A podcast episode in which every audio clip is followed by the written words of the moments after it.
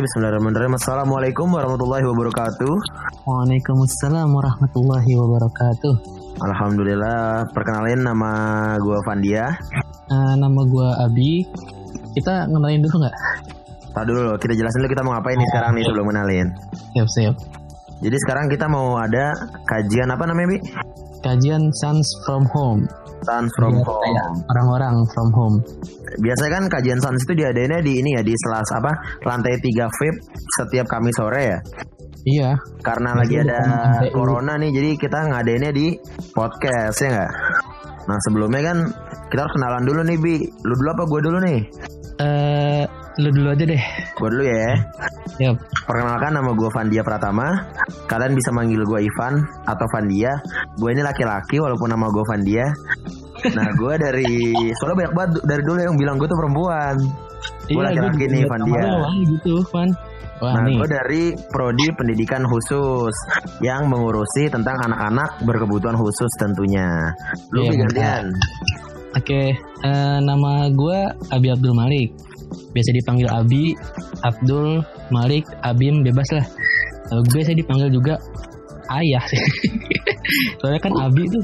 Oh iya, Abi ayah ya artinya ya, betul Iya, betul ayah. betul. Eh, gue dari prodi teknologi pendidikan.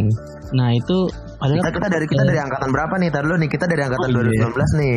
ya kita angkatan 2019 nih. Ya kita angkatan Masih- 2019. Maba maba lah, Masih maba, masih maba gitu ya. masih imut-imut.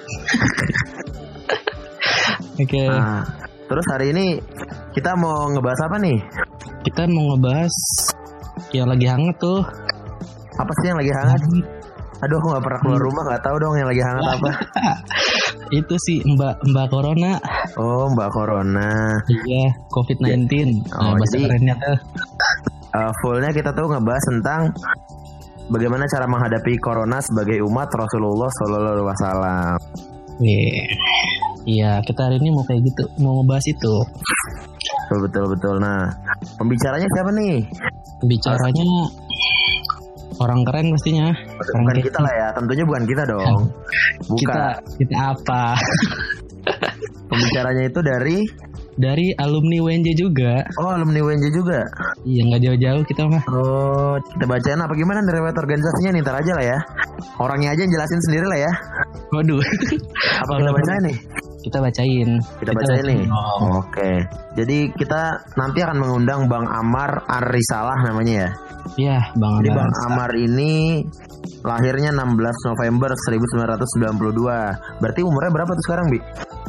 Bentar, bentar, bentar. Gue belum siap nih. Waduh. Umurnya 92 ya. 92 tuh berarti umurnya udah 30 28. 28 nih. 28 dong. Iya, iya, sekitar segitu. Oke. 28. Dia sekarang bertempat tinggal di Jalan Kelurahan Jati Jajar. Oh, di Depok nih. Dekat rumah gua nih Depok. Wih, mantap nih, bisa Terus nih. dia berkeluarga. Wah, alhamdulillah udah punya istri dia. Sama telah dikaruniai seorang anak. Riwayat pendidikannya ya dari SMP 1 Depok, SMA 6 Depok, sama dari oh dari sastra ini pendidikan bahasa dan sastra Indonesia. Ya, FBS dia. Oh, FBS dia ternyata alumni 2017. Wow. Wow. Beda jauh sama kita ya. Kita berapa tuh umurnya tuh? 2017. Masih SMA ya? SMA nih. Riwayat organisasinya tuh ada di dia pernah Banyak jadi banget ya. Sekretaris ya. Jenderal Ikatan Mahasiswa Bahasa dan Sastra Indonesia se-Indonesia. Wih. Pernah jadi imam Gila, besar gila. DKM Masjid Nurul Irfan. Wah, imam besar nih. Nah, Masya Allah. Ketua fraksi FBS Majelis Tinggi Mahasiswa. Di MTM UNJ. MTM. Iya, oh iya MTM. Pemimpin redaksi majalah Sastra Stomata. Wih, ah, stomata. Oh, nanti kita tanya sama. nanti kita tanya nih Stomata apa nih? Ya nih, Ketua Bidang Sastra Forum Penulis Muda. Oh, dia penulis juga, Bi. mantap banget ya. Kita bakal ngomong sama orang yang keren nih. Gila nih, pasti literasi literaturnya tinggi nih. Dia founder Negeri Buku. Oh dia ngebuat ini Negeri Buku nih Negeri Buku apa nih? Ntar kita tanya. Iya nih. Terus co-founder Rawamangun Institute. Wah ini kayak tempat les nih. Apa nih? Ah, nih? Rawamangun Institute. Kayak- Kayak kedengeran tempat les nih. Institut terus ya. wah kepenulisannya banyak, prestasinya juga segudang. Pernah jadi aktor dia ter- ternyata Wi. Perwakilan. Oh, Oke. bener kan? Literasinya gede. Soalnya perwakilan Indonesia dalam ASEAN Literati Festival. Wah, Terus perwakilan Indonesia Oke. melalui majelis wah gokil nih orang nih bi. Kepengurusannya juga. Oh dia tuh anggota kami bi kami. Kami tuh apa? Sama ini loh sama kayak Fatur Fatur. Oh, iya iya iya iya. Apa kelompok apa sih? Aksi mahasiswa Muslim kalau nggak salah ya. Kalau salah tolong dikoreksi teman-teman. Nanti kita tanyain lagi lah lebih kita jelas tanya ya. ini. Kan kita baca ini CV-nya yang keren nih. Masih ada nih aktivitas Masih saat ada. ini. Lewatan bacain, bacain, bacain. aktivitas saat ini dia sebagai beliau sebagai guru bahasa Indonesia dan sejarah kebudayaan di SMA Dar El Salam Gunung Putri Oh, guru Bogor. SMA sekarang. Oke, guru bahasa Keren, Indonesia. Terus juga sebagai Direktur Lembaga Pengkajian Indonesia Turki. Wis, Oh. mantap ya. Oh, gokil. Sering luar negeri berarti nih kedengerannya nih. Bisa jadi. Mungkin nanti pengalamannya banyak banget nih. Pastinya. Terus juga ada manajer bidang kurikulum Yayasan Niru Nabi. Hah? Terus Yayasan Niru Nabi. direktur. Niru, Udah. oh namanya Niru Nabi. Iya, Niru Oh. Nabi. Niru Nabi bagus dong, mengikuti Nabi berarti dong ya. Iya Iya. benar. Maksudnya bukan nabi palsu. Bukan, bukan jadi Nabi palsu, enggak, enggak, enggak nyampe situ dong. Iya, terus juga dia sebagai ketua, ada founder ketua komunitas negeri, Negeri buku. buku. Oh. Allah. Tulisannya banyak, prestasinya banyak. Gak usah diragukan lah nih orang nih, langsung aja kita undang kali, Bi. Oke. Assalamualaikum Ustaz. Assalamualaikum Bos. Um, Alhamdulillah. Aku nenek sambil belajar-belajar ini jadi agak lama. Iya, iya Bos Ter nggak apa-apa. Ustaz. Iya, jangan panggil Pak Ustadz ya, ini masih muda. Panggilnya Panggilnya Bang Amar. Ya, Bang atau Mas lah atau apalah. Eh, bang, kita habis bacain CV-nya tuh bang. Oh iya ya, gimana? Nah, kita masih penasaran nih Pan ya. Iya, kita masih penasaran nih. Eh, itu bang yang di Tomata itu apa sih bang? Oh, stomata ya. Jadi dulu eh, teman-teman di sini angkatan berapa saya kebanyakan? angkatan 19, Bang. Aneh sama An- Aneh 19. dia angkatan 19 Bang. Oh gitu ya. Kalau anak-anak baru lahir ente baru kuliah ya. Jadi eh, apa namanya? Dulu tahun 2013 gitu ya. Hmm. Eh, eh, itu aneh sama teman-teman jurusan bahasa Indonesia itu apa namanya mendirikan semacam majalah sastra tapi tidak hanya se UNJ tapi se Jakarta Oh. awalnya. Cakupannya lebih luas daripada didaktika ya, Bang? lebih lebih luas dan didaktika itu kan sebenarnya pers kampus ya persnya pemerintah ya Hmm. Iya. makanya namanya pers pemerintah kan gitu suka ngina-ngina Islam tapi eh, kalau Iya. stomata jadi isinya tuh anak-anak sastra benar-benar untuk kepentingan sastra gitu bukan untuk isu-isu kampus gitu jadi anak-anak UNJ yang punya puisi punya cerpen dan itu kita bagikan secara gratis Oke oke oke. Sebagai lembaga literasinya gitu ya, Bang? Ya? iya dan itu bukan lembaga sih jatuhnya komunitas gitu Oh, karena kita oke, menolak, komunitas. eh, kita menolak dikendalikan oleh kampus dalam keperluan apa pun termasuk kita menolak uang dari kampus gitu Berarti yang kebanyakan join di situ tuh nggak nggak harus anak UNJ ya, Bang ya? nggak harus nggak harus meskipun akhirnya anak UNJ semua gitu Oh. apa ada ada orang luarnya bang?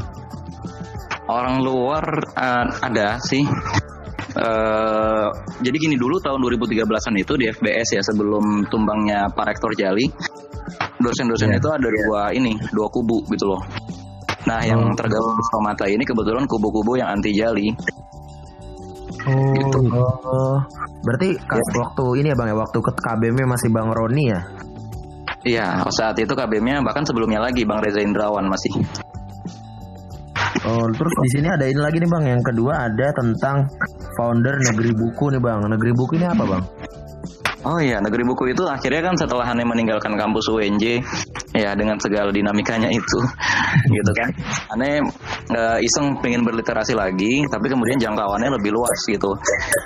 Nah, akhirnya pada tahun 2018, eh, Ane mendirikan yang namanya Negeri Buku. Itu menghubungkan para pembaca buku, kolektor buku, dan pegiat perpustakaan se-Indonesia.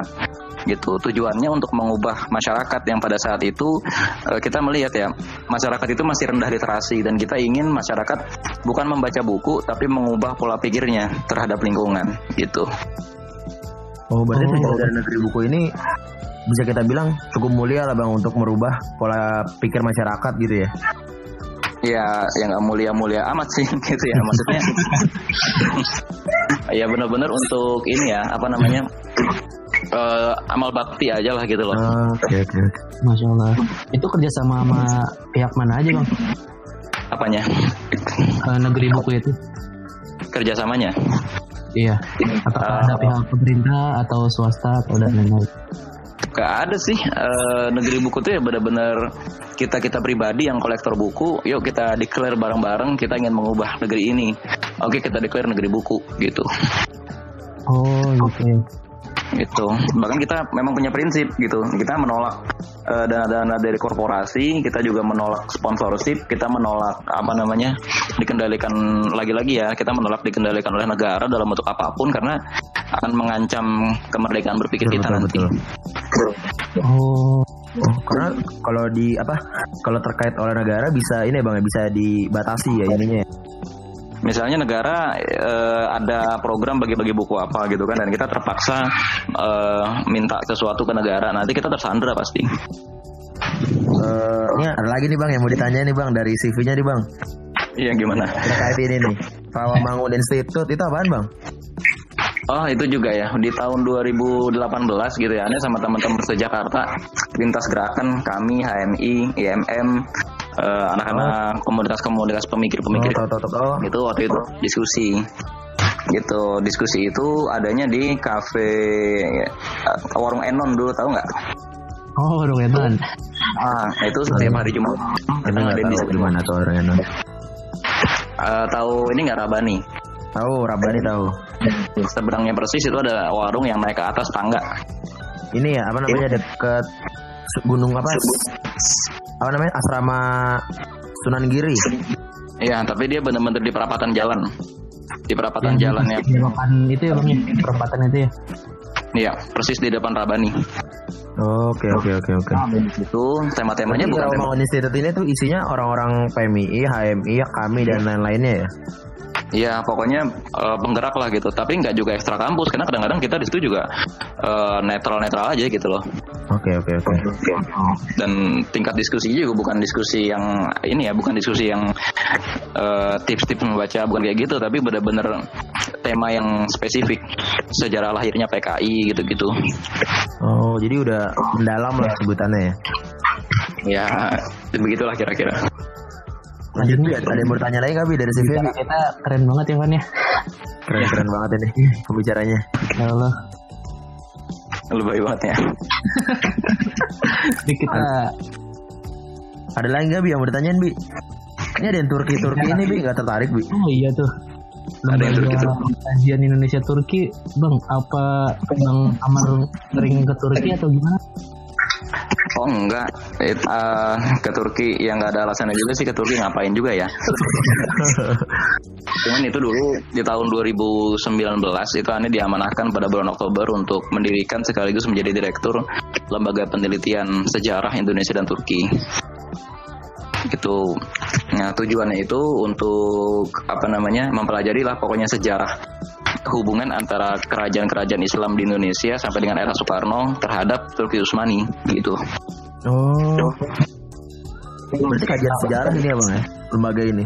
Nah, itu bentuknya kayak apa ya? Kalau teman-teman tahu komunitas bambu, tapi ini versi lembaga gitu. Kalau itu kan komunitas. Oh ini udah lembaga. Oke oke oke oke. Di situ aktivitasnya banyak sih bang. Jadi guru juga, jadi direktur juga, jadi manajer juga jadi ketua. Gimana tuh bang? Ah, berat apa gimana Iya, memang berat sih berat ya, tapi dinikmati aja. Nanti ada satu momen-momen, misalnya kayak lagi social distancing begini, kok sepi banget ya nggak ngapa-ngapain gitu kan? Uh, nah, nih bi, pas nih bi, ngomongin social distancing nih bi, ini kita bisa masuk masuk nah, materi ke COVID nih bi. Iya. Nah hari ini tuh tema kita ini bang, bagaimana cara menghadapi COVID-19 ini atau corona sebagai umat Rasulullah. Iya. Gimana tuh? Nah, Bang? Pertama-tama begini ya teman-teman. Sebetulnya hampir semua negara di dunia ini yang agak cukup mapan ya seperti Indonesia itu itu punya sebuah laboratorium plasma nutfah gitu ya. Kalau Indonesia oh jadi gini plasma plasma nutfah itu seluruh jenis makhluk hidup di Indonesia kecuali manusia itu diambil sampelnya kemudian disimpan di laboratorium. Seperti Bahtera Nuh modelnya. Jadi semua jenis makhluk hidup itu eh, seperti dari tujuh eh, apa namanya dari tujuh kingdom itu dikumpulkan gitu. Contoh misalnya dari spesies lumut eh, kita punya sekitar seribuan spesies lumut termasuk juga di antaranya itu virus. Nah jadi di Indonesia maupun di negara-negara yang lain misalnya ya virus bakteri dan lain-lain itu diteliti. Gitu ya. Eh, cuman begini apakah eh, kemudian ada yang jadi senjata? Jadi gini teman-teman Eh, virus itu termasuk diteliti tingkat eh, bahayanya bagi peradaban manusia gitu ya. Makanya teman-teman kalau misalnya mau satu spesies baru jamur kek nemu spesies bayem baru kek nemu spesies alay baru kayak misalnya gitu ya segera eh, cocokin gitu loh laporkan ke apa LIPI atau laporkan ke balai konservasi setempat dan itu juga alasannya kenapa pendakian gunung dan beberapa gunung-gunung itu ditutup oleh pemerintah agar jangan sampai nanti ada satwa atau ada tumbuhan yang belum ditemukan. Ternyata punah duluan gara-gara kita nggak sempat meneliti itu gitu loh.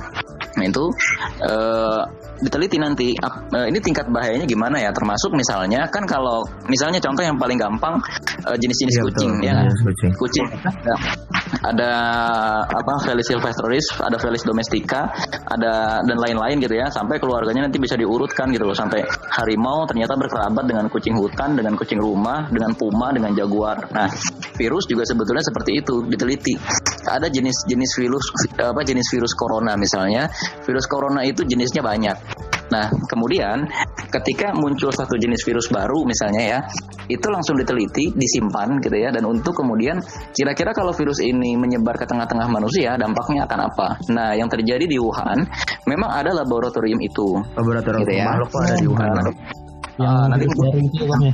saya punya ininya apa namanya eh, daftar senjata biologi yang dimiliki oleh China saya punya daftarnya Eh, dan itu resmi gitu ya bukan bukan data dari broadcast gitu ya nah cuma begini masalahnya kemudian semacam lipinya Wuhan tadi gitu ya ada kemungkinan itu bocor gitu loh dan virus corona itu memang ada dalam arti eh, biasanya virus corona itu kan adanya di kelelawar, di ular atau di terenggiling. Hanya kemudian dia bermutasi sehingga bisa menular dari manusia ke manusia. Sedangkan dari kelelawar ke kelelawar itu sudah biasa itu virus. Oh. Udah ada di, di alam sekitar kita gitu loh. Eh, jadi virus itu ternyata bisa menular dari binatang ke manusia. Dan pas udah di manusia berevolusi lagi. Ternyata bisa menular dari manusia ke eh, manusia lain. Manusia lain. Nah, kemudian di sini ternyata itu bukan senjata jadi teman-teman sekalian. Ya jadi itu memang betul-betul Cina itu punya barangkali memang sedang diteliti bila ini menjadi senjata. Tapi melihat dampaknya ternyata sebesar ini saya tidak yakin bahwa itu sebuah senjata. Karena apa? Cina sendiri itu kerugiannya sekitar 90 ribu orang sakit. Dan ekonomi Cina itu mengalami tadi saya lihat berita itu sekitar 6.300 triliun eh, investasi dari Cina itu dicabut dari semua investor yang ada di Cina. Kerugiannya sebesar itu gitu loh. Dan di Amerika sendiri itu korbannya sampai hari ini sudah 54 ribu. Di New York itu korbannya 16 ribu sendiri gitu. Israel itu sudah 2.500 orang terinfeksi dan 37 orang meninggal. Di London ya di Inggris itu sudah sekitar 65.000 orang dan di Italia sekarang sudah sekitar 71.000 orang. Yang paling besar Artinya- di Italia ya. Iya, Italia paling besar. Dan sekarang kalau di Amerika, di Amerika sekarang kurvanya itu trennya naik terus gitu loh, belum mengalami penurunan. Artinya di Amerika bisa jadi 100 ribu orang terinfeksi. Nah, artinya ini kalaupun dikatakan sebagai senjata biologi, proses penyebarannya tidak tampak sebagai sebuah senjata karena ciri-ciri sebuah senjata dampaknya itu terukur dan eh, terencana gitu loh. Sedangkan virus ini dampaknya seperti tidak terencana. menyebar gitu aja ya. Iya, tampaknya kok ini menyebar begitu aja gitu loh. Eh, meskipun memang gitu ya, meskipun memang barangkali ini adalah sebuah senjata, tapi mungkin sebelum jadi itu bocor, gitu aja. Jadi gitu ya, ini bukan sesuatu yang oh ini buatan Cina, enggak juga. Semua negara itu punya jenis virusnya masing-masing disimpan. Termasuk Indonesia. Indonesia. Wow, pengetahuan baru. Maksudnya Oh berarti saya sempat baca berita nih bang di TV One kalau nggak salah ya, mohon maaf kalau salah. Itu tuh tulisannya tuh uh, pemerintah Cina menuding bahwa pemerintah Amerika yang memasukkan virusnya itu ke Wuhan. Berarti itu sebenarnya salah juga ya karena di Amerika pun korbannya juga begitu banyak ya.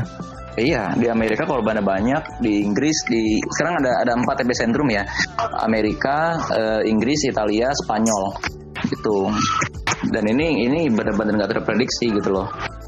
Bahaya sekali ya. Nah, ini bang eh, mengenai musibah yang masal ini yang masif eh, pas zamannya Rasulullah ataupun zamannya sahabat ada nggak sih bang yang musibah semasif ini? Nah, eh, di zaman Rasulullah itu yang ada itu wabah kelaparan gitu ya dan se- sejenis demam tapi tidak terlalu mematikan.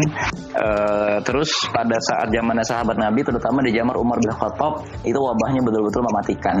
Nah, di zaman Rasulullah tuh apa yang terjadi? Eh, ada dua kali pada saat orang-orang muhajirin itu berangkat hijrah ke Madinah. Sekian hari kemudian mereka sakit demam. Jadi demamnya itu karena satu kelelahan, karena jalan kaki kan dari Mekah ke Madinah itu nggak naik kontak.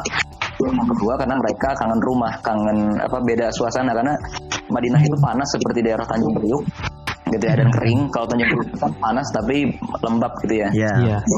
Bekasi Gitu. panas kering. Bekasi ya, panas, kering, Beda cuaca. dia sudah beda iklim. Jadi eh, terus kalau di kota Madinah itu lebih sejuk, siangnya panas banget gitu ya, tapi malamnya juga dingin banget tapi lebih sejuk. Apa secara udaranya gitu lebih lebih lembab gitu ya. Makanya ini banyak yang sakit.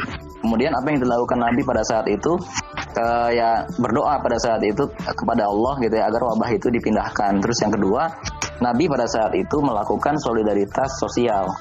Nah, ini yang kemudian menarik nih. Hari ini ini ini eh, kaitannya ke dunia internasional Hmm. gitu ya. Hmm. Mengapa Cina itu bisa dengan cepat pulih gitu ya dan sekarang Cina itu infeksinya per hari kemarin saya lihat cuma 37 per hari. Sementara Indonesia hari ini tadi diumumkan 105 infeksi baru. Ya kan? Betul betul. Betul. baru. Ah, di zaman Rasulullah itu ketika terjadi wabah, semua elemen-elemen kebangsaan itu dengan kompak itu kemudian berusaha bahu membahu untuk menyelesaikan masalah itu. Nah, apa yang terjadi di Cina juga seperti itu. Semua elemen bangsa Cina itu bahu membahu. Semua partai politik dan pejabat-pejabat politik itu memotong gajinya dan kemudian para korporat-korporat yang kita tahu ya korporat di Cina itu kan besar-besar ya. Ada Alibaba, ada Tencent ya enggak Eh, dan lain-lain gitu ya. Tencent itu kan yang investor di bidang online gitu ya Ya, PUBG. dan seterusnya. Itu mereka rame-rame memberikan keuntungannya gitu ya untuk mendirikan ribuan rumah sakit baru di Cina jadi artinya pemerintah Cina nggak punya uang gitu loh tapi eh, korporat-korporatnya punya solidaritas politik dan solidaritas sosial yang kuat seperti di zaman Rasulullah. Nah yang saya lihat di Indonesia itu berbeda. Padahal kita itu negara muslim yang harusnya mencontoh Rasulullah. Ketika Rasulullah itu mengumumkan kita sedang terjadi wabah di sini korporat-korporat besar seperti Utsman bin Affan, Abdurrahman bin Auf dan orang-orang Ansor yang punya sumber daya hasil bumi berupa makanan, korma dan lain-lain gitu ya. Itu berlomba-lomba membantu Rasulullah dan memotong keuntungannya mereka udah nggak peduli untung apa enggak yang penting bangsanya selamat dulu gitu ya. Dan saya hari ini melihat apa yang terjadi di Indonesia Presiden Jokowi itu dan pemerintah tampak akhirnya bekerja sendirian. APBD-nya hancur habis gitu ya, APBN kita juga habis. Tapi para korporat-korporat yang sejak mula, sejak zaman omnibus law, sejak zamannya eh, apa undang-undang pertanahan segala macam dimuliakan di Indonesia, diberikan kemudahan investasi. Tapi ketika Indonesia terjadi wabah, mereka tidak mau ikut sama-sama nanggung Ya, Gitu loh. nyari untung sendiri ya bang. Sendiri. Ketika negara kita kena wabah, mereka cabut investasi dari negeri kita sampai akhirnya sekarang rupiah hampir 17 ribu. Karena apa? Mereka nggak mau ikut sama-sama nanggung bersama dengan bangsa kita. Gitu loh. Solidaritas politiknya nggak ada. Itulah yang terjadi di Rasulullah. Oh. Gitu. Oh, lalu nih bang ada desas-desus ya bang ya kayak Indonesia bakal di lockdown, lockdown. Menurut ah, abang Amar sendiri ya bang itu solusi nggak sih bang untuk di lockdown itu? Nah, eh, saya sendiri mempelajari apa sebenarnya konsekuensi dari lockdown. Pertama-tama saya harus luruskan kepada teman-teman sekalian, Indonesia tidak mengenal istilah lockdown, ya. Dalam undang-undang yang mengenai penanganan bencana, itu istilah kita adalah karantina wilayah dan konsekuensi dari lockdown setiap negara itu punya cara yang berbeda-beda. Kita tidak bisa menyamakan jenis dan struktur atau tubuh kota Wuhan dengan kota Jakarta. Ya itu beda Itu yang pertama. Terus yang kedua, di Indonesia digunakan istilah karantina wilayah. Itu apa bedanya? Kalau di Indonesia karantina wilayah itu dan apalagi bedanya juga dengan negeri-negeri yang lain, eh, di Indonesia itu APBD setiap kota tidak besar, ya. Terus yang kedua, ketimpangan antara kaya dan miskin di Indonesia itu masih terlalu besar. Itu kan data sosial gitu ya. Iya. Eh, dan yang ketiga, di Indonesia itu eh, berbeda dengan di negara lain. Eh, masyarakat di sini secara sosial itu ketundukannya kepada pemerintah kurang dibandingkan dengan ketundukannya kepada tokoh masyarakat dan ulama. Tidak seperti negeri-negeri yang lain. Contoh, ketika misalnya Anies Baswedan mengumumkan sebuah kebijakan terhadap negara, itu nggak dipatuhi. Tapi ketika ada ulama-ulama bilang kita tetap sholat Jumat, kita tawakal dan lain-lain, masyarakat nurut, ya kan? Iya, betul, Artinya lockdown ayah tadi kebijakan yang sulit dilaksanakan. Nah, yang kedua saya masuk ke struktur kota Jakarta. Bayangin teman-teman sekalian, sebuah kota yang sekitar 50 kali 50 km itu nggak putus rumahnya dan tidak ada lahan pertanian sama sekali. Yang itu dari kota Tangerang sampai dengan daerah Cikarang, terus dari Tanjung Priuk sampai kota Bogor. Itu nggak ada sama sekali lahan pertanian, ada 15 juta orang di sana, ya kan? Nah, eh, kemudian apa yang terjadi kalau misalnya terjadi lockdown di sana otomatis kebutuhan masyarakat selama sekurang-kurangnya tiga minggu harus dijamin minimal sembakonya ada. Terus yang kedua, apa yang terjadi selama tiga minggu itu masyarakat tidak bekerja otomatis gajinya nggak keluar. Apa yang terjadi? Barang semakin langka, cuman uang yang berada di masyarakat semakin sedikit. Ini akan memicu terjadi inflasi dan kenaikan harga besar-besaran. Selain masalah kenaikan harga besar-besaran, tipe masyarakat Indonesia itu masih menengah ke bawah dan secara intelektual juga masih menengah ke bawah. Ini rawan dimanfaatkan, apalagi ini adanya di ibu kota. Rawan dimanfaatkan oleh sekelompok orang yang menginginkan kejatuhan atau kolapsnya negara untuk terjadi rush atau kerusuhan atau chaos. Nah ini loh, ini data sosial gitu ya. Yang sebenarnya kalau teman-teman mau lihat eh, apa ya, mau gaul sedikit ke tengah-tengah masyarakat, teman-teman akan tahu gitu ya. Contoh paling konkretnya adalah orang-orang yang bekerja di sektor jasa itu menolak adanya social distancing, menolak adanya karantina. Kenapa? Karena mereka real sendiri ngaku e, lembaga tempat saya bekerja atau perusahaan tempat saya bekerja nggak mau membayarkan gaji saya selama 1 sampai tiga minggu ketika kita diliburkan. Otomatis kita harus masuk ya kan? Itu satu. Terus yang kedua eh, mayoritas kota atau mayoritas orang di Jakarta yang membuka jasa penginapan dan restoran tidak akan memiliki perputaran uang bila tidak ada orang yang datang. Betul. ya kan? Dan pemerintah itu tidak bisa mensubsidi. Karena apa? Struktur APBN kita memang tidak disiapkan untuk mensubsidi masyarakat. Ya kan? Benar. Nah, apa yang terjadi kalau udah seperti itu misalnya, taruhlah sekitar 45% orang-orang Jakarta itu bekerja di sektor itu. Maka nanti kira-kira gitu ya, sejabodetabek barangkali ada sekitar eh, sekitar 9 jutaan orang yang menuntut kompensasi dengan ran, eh, dengan range gaji yang berbeda-beda dari empat setengah juta sampai kira-kira 500 ribu. Kalau kita ambil rata-rata gitu kan, berarti kan sekitar 2 juta gitu kan. Bayangin Hmm. 2 juta dikali 9 juta segitu dong harus dikeluarkan oleh negara untuk melakukan kompensasi. Nah, makanya pilihan ini pun bukan cuma bagi Indonesia yang mustahil. Inggris, Amerika, dan Spanyol juga tidak melakukan lockdown karena pertimbangan yang sama. Ya, gitu loh. Berarti dengan adanya lock- dengan adanya lockdown itu bisa-bisa keuangan negara tuh semakin hancur gitu ya. Bukan bisa-bisa, eh, sekarang aja udah hancur. Sekarang ya, ya benar sih. Ya, udah jelas banget ini. Tapi emang bisa dibuktikan sih bang. Tadi yang abang bilang kalau orang-orang itu masih lebih dengerin apa tokoh-tokoh setempat dibanding pemimpinnya di dekat rumah saya memang banyak banget masih banyak banget orang yang kekeh untuk sholat Jumat yang kemarin itu masih kekeh banget untuk datang. Makanya tetap diadain di sini. Jadi kita juga sedikit aneh ngeliatnya gitu bang. Mereka lebih mendengarin tokoh di sini daripada pemimpin mereka gitu bang Nah itu dia, itu dia teman-teman sekalian. Jadi begini, eh, ada satu yang mencolok gitu ya, yang saya lihat di sini, yaitu masyarakat umat Islam itu menjadi masalah baru bagi umat yang bukan Islam, betul betul ya kan? Dan bukan cuma umat Islam sebenarnya saya melihat percakapan di Facebook ada yang ngepost pendeta tetap ngotot ngadain ngadain misa itu dibully habis-habisan sama orang Kristen juga gitu loh. Artinya begini ya teman-teman sekalian, di tahun 1700-an itu pernah terjadi wabah besar-besaran. Wabah habis ya. Nah teman-teman sekalian kalau jeli gitu ya di tahun 1700-an dan tahun 1800-an ada dua seorang dua ulama pembaru Islam Wahab di Madinah, eh di di Najd gitu ya di di Arab Saudi. Satu lagi namanya Muhammad Abduh di Mesir. Apa yang mereka lakukan? Muhammad bin Abdul Wahab itu mengembalikan agama kepada teks, kepada dalil. Muhammad Abduh mengembalikan agama kepada rasio atau akal. Karena apa? Mereka berdua itu sama-sama memandang masyarakat pada saat itu ketika menghadapi wabah dan perang itu mengandalkannya apa? Mengandalkannya itu eh, eh, apa ya? Rasa patisme gitu, rasa fatalisme. Ya udahlah, ini adalah kehendak Allah gitu-gitu loh. Kita dijajah itu gara-gara Betul betul betul. kita wal Allah. Apa yang terjadi? Penjajahan Belanda, penjajahan Inggris, Spanyol, Perancis meluas di negeri Islam gara-gara itu. Bukan cuma penjajahan, tapi wabah juga begitu. Ada wabah Black Death. Di negeri-negeri Islam banyak terjadi wabah. Jadi ironisnya, ketika Eropa mengalami masa Renaissance, Renaissance itu kan masa kebangkitan Tahu sains, ya. Ya kan? Bangkitan sains, ironisnya di negeri-negeri Islam terjadi masa kemudahan akidah.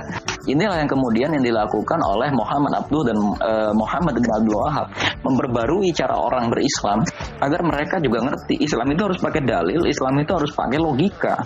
Gitu loh. Biar ketika berhadapan dengan wabah, berhadapan dengan penjajahan, mereka tahu bahwa mereka harus mempertahankan diri mereka.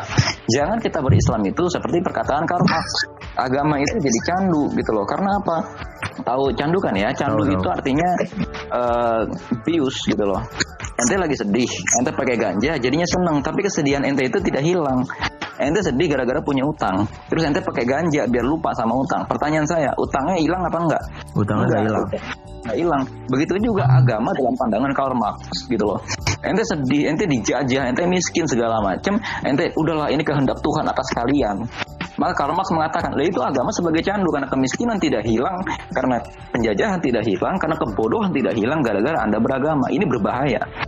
Gitu loh. Jadi nggak ada ikhtiarnya ya bang ya. Ya, makanya Muhammad Abdul dan Muhammad bin Abdul Wahab itu memperbarui cara pandang orang kepada agama di situ pentingnya. Dan inilah teman-teman sekalian, ketika beragama itu harus eh, berdampak kepada kehidupan di dunia nyata, bukan cuma berdampak kepada kehidupan akhirat. Inilah yang dinamakan